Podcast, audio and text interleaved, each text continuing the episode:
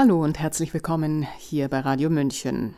Heute soll es noch einmal um Medizinisches gehen. Denn die Welt soll gesünder, lebendiger und fortschrittlicher werden. Wie weit sind wir mit den mRNA-Impfstoffen gekommen und gegangen? Gegen welches Virus sollen sie wirken und wie werden sie dosiert? Das will ich heute in einem zweiten Teil mit meinem Gesprächspartner Professor Stefan Hockertz besprechen. Er ist Immunologe und Toxikologe und in der Impfstoffzulassung tätig. Herzlich willkommen. Schönen guten Tag, Frau Schmidt. Jetzt ist der Ursprung des SARS-CoV-2-Virus immer noch nicht geklärt. Die Zoonose scheint unwahrscheinlich. Die These, dass es aus einem Labor, möglicherweise in Wuhan, stammt, erhärtet sich. Wie ist denn Ihr Kenntnisstand? Mein Kenntnisstand war schon sehr früh, nachdem ich mit Luc Montagnier Kontakt hatte, dass er tatsächlich auf dem Genom oder in Teilen des Genoms des Coronavirus HIV-Sequenzen gefunden hat. Und diese HIV-Sequenzen, das ist mittlerweile bekannt, das ist mir auch schon früher bekannt gewesen, werden benutzt, um Viren, die eigentlich nicht den Menschen befallen. Wir müssen ja wissen, dass Viren grundsätzlich speziesspezifisch sind. Also ein Virus vom Hund bleibt in der Regel beim Hund. Ein Virus einer Fledermaus bleibt in der Regel auf der Fledermaus. Und ein Sprung von einer Spezies in eine andere ist total selten. Das ist ein, wirklich ein ganz seltener Vorgang. Und deshalb beschäftigt sich die Kriegsforschung damit, Viren von Tieren auf den Menschen zu bringen. Das ist seine Kriegswaffe. Und dieser Mechanismus wird dadurch gefördert, indem man HIV-Sequenzen wie ein Türöffner in solche Viren hineintransportiert. Wir wissen, dass interessanterweise in Wuhan, genau in einem solchen Labor, in einem von sieben oder acht auf der ganzen Welt, genau an einem solchen Thema gearbeitet wird. Das heißt also, wenn man schon der Plausibilität folgt, dann kann man wenigstens davon ausgehen, dass das dort in dem Labor geschehen ist. Denn die Insertion von HIV-Genbestandteilen in ein anderes Virus ist etwas, was nicht natürlich passiert. Das kann nur in einem Labor passieren. Lassen Sie mich aber auch noch sagen, dass dieses Coronavirus, ähnlich wie andere Viren, mit denen ich auch selbst gearbeitet habe, ein Virus ist, welches in Laboratorien gerne benutzt wird, um Methoden zu evaluieren, um Methoden herauszufinden, um zu sehen, wirkt das überhaupt, in welcher Art und Weise kann man damit arbeiten, wo im Genom muss zum Beispiel eine solche HIV-Sequenz inseriert sein, damit das Ganze dann auf den Menschen auch geht und den Menschen befällt. Ich sage es immer mal bösartig, letztendlich ist dieses Virus eine Art Spielzeug, weil es natürlich deutlich aufwendiger, schwieriger und natürlich auch deutlich gefährlicher ist. Das Marburg-Virus lehrt uns das, solche Untersuchungen an Viren zu machen, die tatsächlich absolut tödlich sind, so wie Ebola, wie die Pest, wie Pocken. Aber sicherlich steckt das gedanklich dahinter, dass man auch diese eigentlich eventuell den Menschen gar nicht befallenen Viren dann humangängig, wie wir sagen, hinbekommt. Heißt, die Zoonose war für mich sehr, sehr früh vom Tisch. In dem Moment, als ich über Luc Montagnier und ich hatte mit ihm dann auch nochmal persönlich Kontakt gehört hatte und besprochen hatte, dass er dort HIV-Sequenzen gefunden hat. Und ich glaube, dass mittlerweile in der seriösen Wissenschaft kein Zweifel mehr darüber besteht, dass das Virus einen Laborursprung hat. Was bewirkt denn der HIV-Schnipsel im Coronavirus zusätzlich an Erkrankungspotenzial? Das wissen wir nicht. Wir wissen nur, dass dieses HIV-Schnipsel, wenn es denn so eingebracht worden ist oder mit welchem Ziel es eingebracht worden ist, nur dazu dient, dass das Virus überhaupt eine menschliche Zelle befallen kann. Ich sage, es ist der Türöffner, es ist der Schlüssel, es ist die Türklinke. Es gibt allerdings, das kann man nicht leugnen, in der Literatur sehr früh eine Gruppe von etwa 400 Patienten in China, bei denen HIV oder AIDS-Symptome nachgewiesen wurden, wo gezeigt wurde, dass dieses Coronavirus in der Lage ist, die T-Zellen, also das sind ja die Zielzellen der HIV-Infektion, die T-Lymphozyten zu befallen, dort dann aber nicht in einer Art, wie das HIV als Retrovirus das macht, sich sozusagen stillschweigend im Hintergrund zu vermehren, sondern die T-Zellen ebenso benutzt und abtötet, wie das Coronavirus das auch mit den Atemwegszellen macht. Das heißt, die Atemwegszellen, in dem Fall dann auch hier bei den 400 Patienten, die T-Zellen, werden infiziert und die Viren vermehren sich sofort dort unter Nutzung der Mechanismen der Zelle und dann werden die Zellen abgetötet und das Virusmaterial wird freigesetzt. Das ist ja der Unterschied. Bei HIV ist das nicht der Fall. HIV kann sehr lange in den T-Zellen verbleiben und sie erst nach und nach schwächen, während das Coronavirus eine andere Art des lytischen Zyklus besitzt. Und da gibt es durchaus Untersuchungen und man könnte meinen und vermuten, dass diese Publikation auch einen Hinweis darauf gibt, dass eventuell auch eine AIDS-ähnliche Symptomatik auftreten kann. Die haben wir allerdings bislang, außer jetzt in dieser einen Publikation, nicht gesehen. Okay. Verwunderlich ist für mich, dass es keinen Aufschrei gab, als immer deutlicher die Laborthese zutage trat. Denn was das für uns bedeutet, ist doch, dass wir uns mit immer neuen, veränderten Viren aus den Labors konfrontiert sehen. Und dann wird man schon ein bisschen bösgläubig, wenn sehr, sehr reiche Menschen auf der Welt Handbücher zur Bewältigung der nächsten Pandemie herausgeben, oder? Ich glaube, dass wir, und das habe ich ja einleitend gesagt, nicht in einer Gesundheitskrise uns befinden, sondern in einer gesellschaftspolitischen Krise, in einer politischen Krise. Ja, was wäre denn, wenn wir tatsächlich nachweisen könnten oder es auch wirklich politisch ausgewertet würde, dass dieses Coronavirus tatsächlich aus dem Labor in Wuhan stammt und dort freigesetzt wurde aus Versehen oder möglicherweise auch nicht aus Versehen. Das wissen wir nicht. Wenn es denn nicht aus Versehen freigesetzt worden wäre, dann wäre dies ja ein Verstoß gegen die Biowaffenkonvention. Denn dann wäre das Ganze tatsächlich eine biologische Waffe. Die Auswirkung wäre vielleicht aber auch bei der Freisetzung durch einen Unfall, dass man Menschen, dass man Regierungen verantwortlich machen könnte. Ich glaube, dass die politischen Implikationen so groß sind, dass man deshalb dieses Thema weltweit ziemlich ruhen lässt. Es wird nicht mehr großartig darüber diskutiert, weder von den Protagonisten, die eine, ich erinnere mich da an einige Charité-Professoren, sehr früh von einer Zoonose sprachen, also vom Überspringen von einer Fledermaus auf den Menschen, ohne auch nur den Hauch eines Beweises dafür zu haben. Und auf der anderen Seite wird das Ganze aber auch nicht in die Hand genommen und diskutiert, ihr geforderter Aufschrei, dass man jetzt feststellt, dort sind HIV-Sequenzen drin, also muss das Ganze aus einem Labor stammen. Ich glaube, wir leben in einer Welt, und das ist vielleicht auch gar nicht so schlecht, in der man mit diesen Informationen sorgsam umgeht, um eben weitere politische Implikationen, wir haben genügend Schwierigkeiten auf dieser Welt, zu vermeiden ich finde das auch, wenn ich ganz ehrlich bin, gar nicht so schlecht, denn ich schaue lieber nach vorn als nach hinten. Ich stelle mir nicht die Frage, wo kommt das Virus her, sondern ich stelle mir insbesondere die Frage in meiner Tätigkeit hier in meiner neuen Umgebung, wie kommen wir als Menschheit aus dieser durch ein kleines Virus ausgelösten gesellschaftspolitischen Krise wieder heraus? Der Blick nach vorn. Naja, der Blick nach vorn wäre aber auch, dass wir in einem Vierteljahr, in einem halben Jahr mit neuen Viren möglicherweise wieder in Klammern aus dem Labor konfrontiert sind. Da geht es doch um eine ganz andere Verantwortung, oder? Ja, es ist ein Spiel mit dem Feuer. Das ist gar keine Frage, wenn man solche Untersuchungen macht, die ja international geächtet sind. Das müssen wir ja mal festhalten.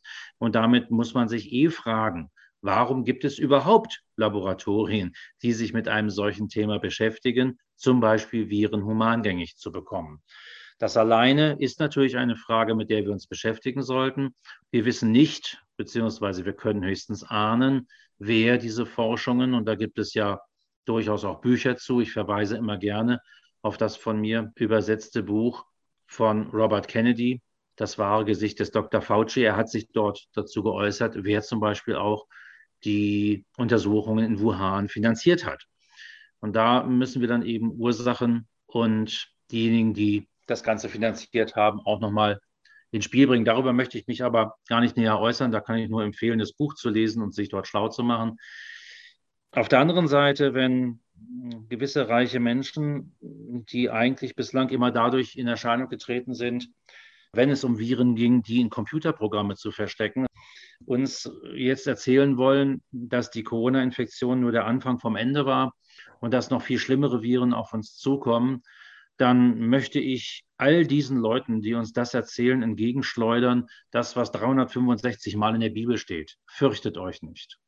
Lasst euch von solchen Menschen, die irgendeine Fantasie mit sich herumtragen, die ich nicht nachvollziehen kann, lasst euch nicht in Angst und Schrecken versetzen.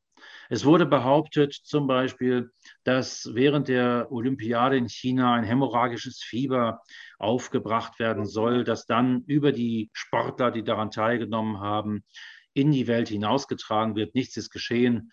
Ich denke, wir sollten tatsächlich mit der Panik viel, viel, viel sorgfältiger umgehen. Im Gegenteil, meine Auffassung ist, und das sage ich in meinen Vorträgen, die ich hier oft halte, auch, diese Menschen, die uns das erzählen, leben von unserer Angst. Und ich habe durch mein Leben und auch das, was ich gerade in den letzten zwei Jahren erlebt habe, eins gemerkt, wenn wir uns etwas weniger ängstigen würden, dann können wir Dinge leisten, die wir ansonsten nicht in der Lage wären. Mhm. Wenn wir mal wieder aufhören, diesen Menschen zuzuhören, die uns ständig Angst machen. Das sind Politiker, das sind aber auch eben jene, die eigentlich Computerprogramme entwickelt haben oder auch andere, die meinen, sie seien jetzt nun mal die Weltherrscher, dass wir mal aufhören sollten, denen zu lauschen, sondern unserer inneren Stimme zuzuhören und Gottvertrauen zu haben. Und dann brauchen wir auch davor keine Angst zu haben. Sehr, sehr schön. Da bin ich ganz bei Ihnen. Vertrauen ist das eine, das uns trägt. Und dennoch sollten wir unsere Augen nicht verschließen vor dem, was da ist. Denn, und jetzt komme ich wieder zu den Niederungen, weiß man denn jetzt, was in diesen sogenannten Impfstoffen tatsächlich enthalten ist? Wir kennen, und da muss ich sagen, hat mein Vertrauen schon Schaden gelitten, die Inhaltsstoffe, wie sie uns von Seiten der zulassenden Behörden in den entsprechenden Scientific Reports erklärt und erzählt werden. Da ist zum Beispiel in einem Impfstoff, der ein Nanosom besitzt, also der von BioNTech, da sind mehrere kationische Lipide drin, von denen wir wissen, dass sie nicht für den Menschen geeignet sind. Not for human use steht auf den Packungen drauf, only for research. Das sind Substanzen, deren Verabreichung beim Menschen klar verboten sind. Diese kationischen Lipide haben Nebenwirkungen. Ich habe mich selber früher viel mit kationischen Lipiden beschäftigt, weil wir auch selber Liposomen gebaut haben. Und wir wissen auch, dass diese ebenso neurotoxisch sind. Wir haben, da war ich noch in Deutschland, einige wenige Untersuchungen machen können von diesen sogenannten Impfstoffen. Wir haben festgestellt, das war aber immer sehr schwierig, weil es dann immer Material war, was übrig geblieben war, was also auch schon längere Zeit aufgetaut war. Das müssen wir natürlich alles so festhalten, dass auf jeden Fall zum Beispiel der Anteil der katonischen Lipide sehr stark schwankte, dass es keine Chargengleichförmigkeit gab, dass wir in den Materialien in den Präparationen eben vielleicht von AstraZeneca zum Beispiel eine hohe Verunreinigung sahen von Hostzellproteinen, also von Wirtszellproteinen, die mit dem Adenovirus, was ja benutzt wird, dort als Träger der mRNA-Information mit hineingekommen ist, dass eine ganz ungenügende Aufreinigung stattgefunden hat. Das ist auch der Zeit geschuldet. Frau Schmidt, wenn ich eine, ich habe das ja früher selbst gemacht, wenn ich eine Virussuspension sauber aufreinigen möchte, dann dauert das mindestens ein, zwei Jahre Arbeit, harte Arbeit. Und das ist auch mit der besten Technik und mit ganz, ganz viel Geld nicht einfach nicht zu verkürzen. Und damit sehen wir eben ein hohes Maß an Verunreinigungen, eben zum Beispiel von diesen embryonalen Stammzellen in den Virussuspensionen oder in der mRNA-Suspension von AstraZeneca. Das sind alles Verunreinigungen, die da drin sind, die da nicht hineingehören. Ich habe gerade vor ein paar Tagen darüber Unterlagen gesehen hier in der Schweiz, dass Untersuchungen gemacht wurden von einem sehr renommierten Labor, die hohe Antimonwerte finden. Antimon ist ein Schwermetall, was in vielerlei Hinsicht sehr stark giftig ist. Das ist krebsauslösend, das ist neurotoxisch, das ist genotoxisch. Das ist ein Material, was tatsächlich nirgendwo in ein Arzneimittel hineingehört. Wie das da hineingekommen ist, ist mir eine Frage. Es ist auf jeden Fall drin. Das sind Dinge, die nachgewiesen worden sind. Wenn Sie mich ansprechen auf Schlangengift, wenn Sie mich ansprechen auf andere Materialien, die durch die Zeitungen gingen, dann kann ich mich davon nur distanzieren. Ich weiß es nicht. Wir haben es nicht gemessen. Was wir gemessen haben, was wir sehen können, sind Verunreinigungen erst einmal, die aus dem Prozess stammen, die nicht aufgereinigt wurden. Es ist da wirklich ein ganz dreckiges Zeug zum Teil. Und auch in den neuen Präparationen, zum Beispiel in Novavax, das soll ja ein Totimpfstoff sein, finden wir ein hohes Maß an der Verunreinigung von den Insektenzellen, in denen diese Viren, die dann abgetötet werden, hergestellt werden. Aufreinigung ist ein ganz, ganz schwieriges Geschäft, ist eine ganz schwierige Laboraufgabe, die sehr viel Zeit, sehr viel Fleiß und sehr viel Sorgfalt benötigt. Und Sie sehen ja, wenn sowas in acht Monaten zugelassen wird, dann ist diese Sorgfalt nicht gegeben und die Zeit mhm. war eben auch schlecht nicht da. Mhm. Sie haben es gesagt, die Chargen divergieren stark. Kann damit auch zusammenhängen, dass nicht nur die Nebenwirkungen sich stark unterscheiden, sondern auch die Wirkungen der unterschiedlichen Chargen? Das kann eine Ursache sein. Eine weitere Ursache ist für mich die Art der Applikation. Ich habe mir in vielen Orten, in vielen Bereichen mal angeschaut, nicht nur im Fernsehen, sondern ich war auch mal vor Ort, wie zum Beispiel in diesen Impfstraßen, diesen Impfzentren tatsächlich der Impfstoff appliziert wird. Wenn wir jetzt nur einmal den Impfstoff von BioNTech betrachten, dann ist dort sehr früh gesagt worden, er muss auf minus 70 Grad heruntergekühlt werden. Dann waren alle minus 70 Kühlschränke verkauft. Und dann hieß es, es muss bis minus 40 Grad nur noch runtergekühlt werden. Aber wir wissen, dass diese Nanosomen, also diese Membrankugeln, gegen Scherkräfte sehr, sehr empfindlich sind. Ich habe selber mit Liposomen gearbeitet, weiß, dass man diese Membrankugeln allein, wenn man sie schnell durch eine Kanüle jagt, schon zerstören kann. Und das Hagen-Poiseuilsche Gesetz sagt uns ja, je enger die Kanüle ist, desto größer wirken die Scherkräfte. Also desto mehr sozusagen Energie wird auf das, was da durchgesagt wird, ausgeübt. Und da gab es sehr früh ja auch den Hinweis, dass man langsam applizieren soll, um eben einen geringen Druck sozusagen auszuüben auf die Nanosomen. Es sollten auch große Kanülen benutzt werden, also mit einem größeren Durchmesser. Und das ist eben zum Teil befolgt, zum Teil nicht befolgt worden. Und wenn ich das mal nicht befolge, diese ganzen Maßnahmen, das heißt eine schmale Kanüle nehme, damit der Mensch diesen Peaks in Anführungsstrichen nicht allzu sehr merkt, erstens. Zweitens, ich schnell appliziere, und das ist das, was ich immer wieder beobachtet habe in den Impfzentren. Da war ja Zeit offensichtlich Geld. Es wurde ja auch keine Anamnese gemacht, außer die Frage links oder rechts, und damit war der Oberarm gemeint. Bei dieser schnellen Applikation werden diese Nanosomen zerstört. Die mRNA wird also mehr oder weniger frei in den Muskel appliziert. Wir haben in unserem Organismus überall Enzyme, sogenannte RNasen, die diese mRNA sofort zerstören, sodass es eben da gar nicht mehr zu einer Produktion von Spike-Proteinen kommt. Mhm. Das hat ja eine Krankenschwester oder eine Labormitarbeiterin mal erkannt und sie ist auch verurteilt worden. Das habe ich noch am Rande mitbekommen in Deutschland, weil sie quasi in einem Anführungsstrichen Sabotageakt Impfmaterial durchgerührt hat, also ganz stark in so einem Wirbler behandelt hat, das eben dazu führt, dass die mRNA frei wird. Und wenn sie frei appliziert wird, also nicht in einem Nanosom, dann wird sie unwirksam, weil sie sofort enzymatisch abgebaut wird. Wenn Sie die Form dieser Applikation jetzt mit möglicherweise unterschiedlichen Impfchargen, da sage ich gleich noch was zu, auch noch mit ins Verhältnis bringen, dann können Sie sich erklären, warum manche Menschen auch gar keinen Schutz bekommen haben, weil sie aber auch auf der anderen Seite keine Nebenwirkungen zeigen und andere wiederum sehr starke Nebenwirkungen zeigen. Liegt natürlich auch daran, dass wir Menschen keine Laborratten sind, sondern genetisch unterschiedlich, mit einer ganz unterschiedlichen Lebensweise und mit einer ganz unterschiedlichen Art und Weise mit Schwierigkeiten fertig zu werden. Das sehen wir natürlich immer bei Arzneimitteln auch, dass der eine die Nebenwirkungen entwickelt, der andere nicht. Das ist völlig normal. Aber, das finde ich sehr wichtig im Zusammenhang mit den Chargen, es gibt eine Untersuchung der VAERS, FERS, das ist eine amerikanische Datenbank, die sich mit Impfnebenwirkungen beschäftigt. Mehr recht als schlecht, sie macht das ganz vernünftig. Und dort hat man mal eine Auswertung gemacht, die anders war, als wie man es sonst macht, dass man nach Alter, Geschlecht und nach solchen Dingen auswertet, sondern man hat mal nach Impfchargen ausgewertet. Und das ist nachzulesen auf der FAIRS-Datenbank-Seite, dass es tatsächlich gerade wohl auch bei BioNTech Chargen gibt, die zu besonders schweren Nebenwirkungen geführt haben, bis hin zum Tod. Da ist dann auch das Wort Todeschargen gefallen.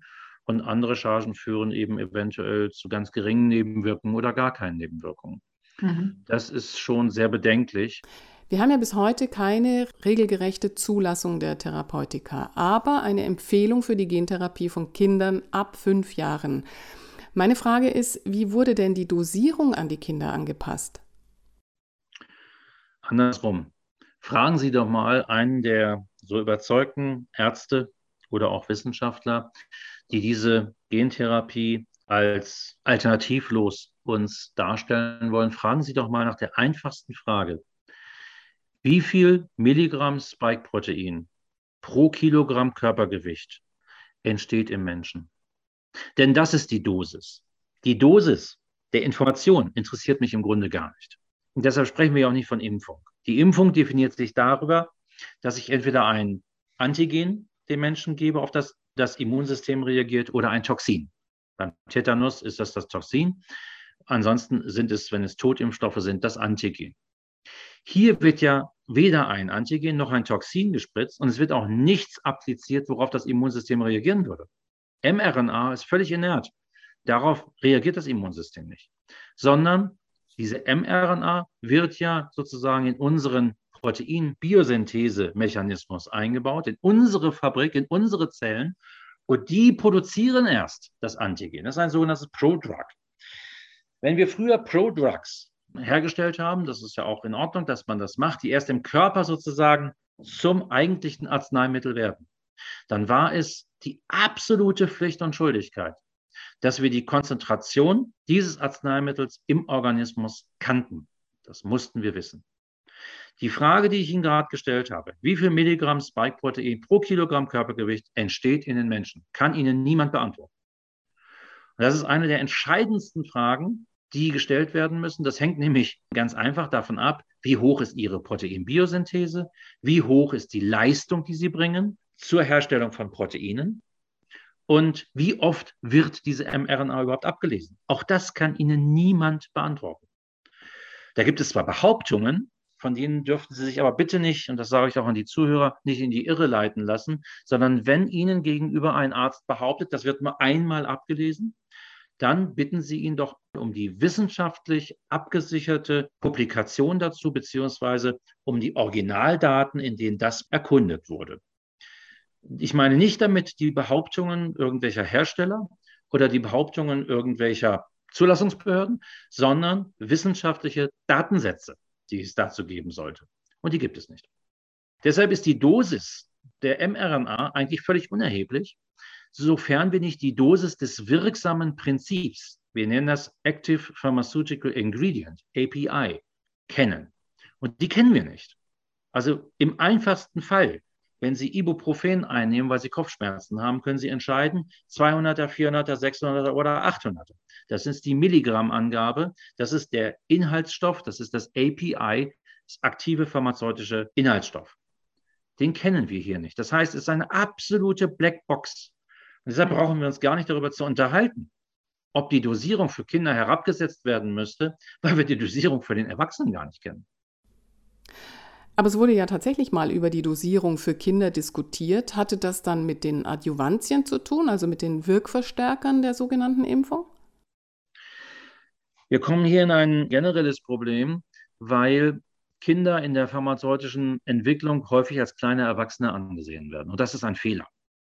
Ein Riesenfehler, den man eigentlich, sage ich, bis vor 2020 sehr ernst genommen hat. Da gab es zum Beispiel einen sogenannten PIP, ein Pediatric Investigation Plan, der gemacht werden musste, bevor ein Arzneimittel überhaupt auf den Markt kommt, um zu prüfen, kann man das Kindern verabreichen und wenn ja, in welcher Dosis.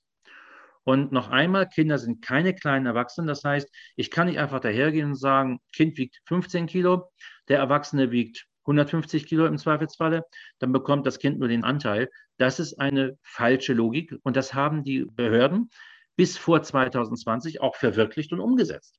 Warum das jetzt keine Rolle mehr spielt, das ist mir absolut schleierhaft. Mhm.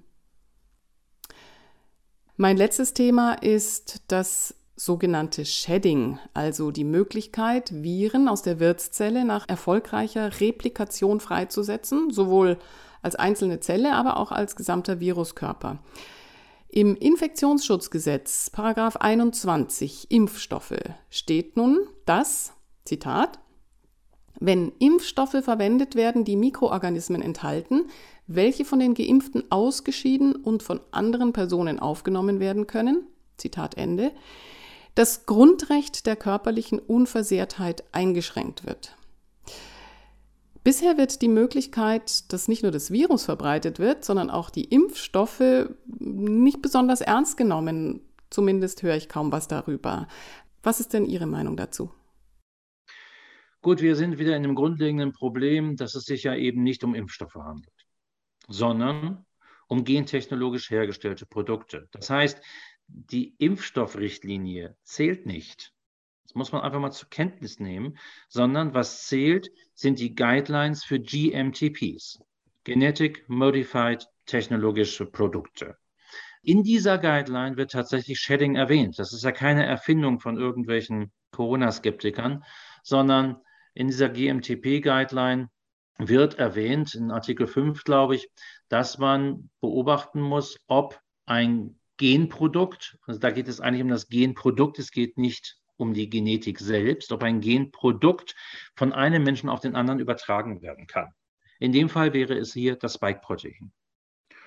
Und das ist eine Thematik, die ist natürlich nie untersucht worden, weil man ja immer sagt, es ist eine Impfung. Man hat sich also gar nicht an die richtige regulatorische Vorgabe gehalten. Das ist ja etwas, was ich sehr, sehr früh bemängelt habe und was ja auch bisher unwidersprochen ist. Niemand wird behaupten, dass die mRNA kein genetisches Material ist. Und die Verabreichung von genetischem Material unterliegt nun mal der GMTP-Richtlinie und nicht der Impfstoffrichtlinie. Schauen wir uns das mal näher an. Das Spike-Protein, zu Anfang hieß es ja auch eine Lüge, es bleibt im Muskel. Das ist ja sehr schnell dann aufgedeckt worden, dass das nicht der Fall ist, sondern das Spike-Protein findet sich im Blut, es verteilt sich im gesamten Organismus, weil eben die mRNA in diesen Membrankugeln, wenn wir jetzt von BioNTech sprechen, auch ausgeschwemmt wird und in viele Zellen inseriert wird. Dieses Spike-Protein kann man, das ist in der Literatur nachzulesen, aber eben nicht von den Herstellern gemacht worden, sondern von Wissenschaftlern, die sich da aufopferungsvoll darum gekümmert haben. Das Spike-Protein ist nachweisbar in der Muttermilch.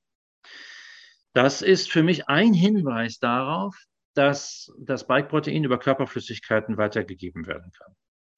Wir haben gerade hier in der Schweiz eine große Diskussion dazu, warum denn, wie zum Beispiel in Teilen Japans oder auch in einigen amerikanischen Bundesstaaten, nicht bei der Blutspende danach gefragt wird, ob jemand diese Gentherapie mitgemacht hat oder ob er sie nicht mitgemacht hat und das Blut entsprechend klassifiziert würde. Bei HIV ist das so üblich, bei Hepatitis ist das auch so üblich, bei Corona hat man es einfach nicht gemacht.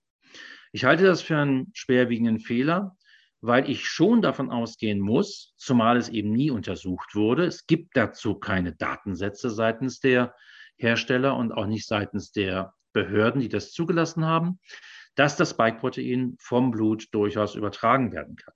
In welcher Größenordnung, in welcher Konzentration, mit welcher Wirkung, das wissen wir nicht. Auf der anderen Seite, und das halte ich für extrem wichtig, und das ist schön, dass Sie mich darauf ansprechen, dann habe ich die Chance, das zu sagen. Ich halte es für extrem wichtig, dass wir aber auch hier Augenmaß behalten.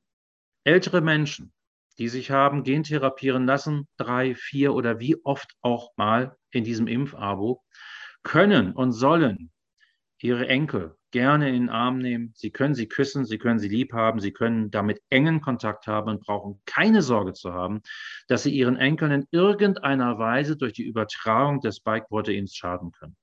Warum sage ich das?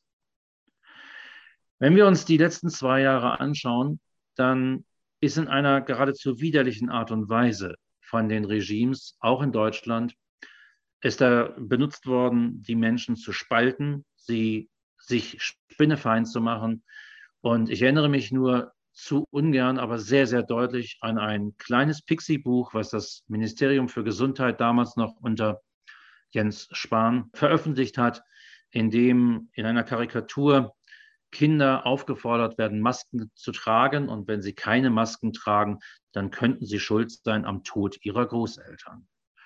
Das ist eine derartig widerliche Art und Weise der Darstellung. Und wenn man das Kindern beibringt in der Schule und das auch noch über ein Ministerium publiziert, dann hat das tatsächlich schwere, schwere psychische Folgen für die Kinder. Und damit habe ich mich auch in meinem Buch unter anderem ja auch beschäftigt. Wir sollten diese Spaltung nicht weiter treiben. Wir sollten uns auch nicht instrumentalisieren lassen von den Regimes, indem wir jetzt zum Beispiel sagen, oh oh, die geimpften Großeltern dürfen ihre Enkel nicht in den Arm nehmen, denn das wäre auch wieder Spaltung. Das wäre auch wieder einen Keil hineintreiben in Familien. Und ich hätte auch dafür durchaus eine wissenschaftliche Begründung. Wenn es denn zu einem Austausch von Körperflüssigkeiten kommt zwischen einem Opa oder der Oma und den Enkeln, dann geht das ja meistens oral. Das heißt, das Kind wird geküsst, es kommt mit dem Speichel seiner Großeltern oder auch mit dem Schweiß seiner Großeltern in Berührung, aber es schluckt es in der Regel ab. Das ist eine ganz ungefährliche Angelegenheit, weil das Spike-Protein im Magen sofort zersetzt wird und abgearbeitet wird. Da bleibt nichts von übrig. So wie ja auch bei einem Steak, was wir essen, wir nicht am nächsten Morgen Mu machen, nur weil wir grammweise Proteine des Rindes aufgenommen haben. Wenn wir das oral aufnehmen, ist das völlig ungefährlich. Eine durchaus erkennbare Gefahr stellt tatsächlich das Shedding dar beim Austausch von Körperflüssigkeiten heißt in dem Fall Blut, das heißt bei Transfusionen, bei Transplantationen, aber auch, da bekomme ich häufig Anfragen von Frauen, die mich anrufen und sagen, mein Mann hat sich gentherapieren lassen, was soll ich denn heute Abend machen? Da kann ich nur sagen, auch hier mal darüber nachzudenken, sich zu schützen, ja. Also doch. Mhm. Es ist die Problematik, dass aufgrund einer absolut, das habe ich zu Anfang ja gesagt, unzureichenden, unvollständigen Art und Weise der Entwicklung.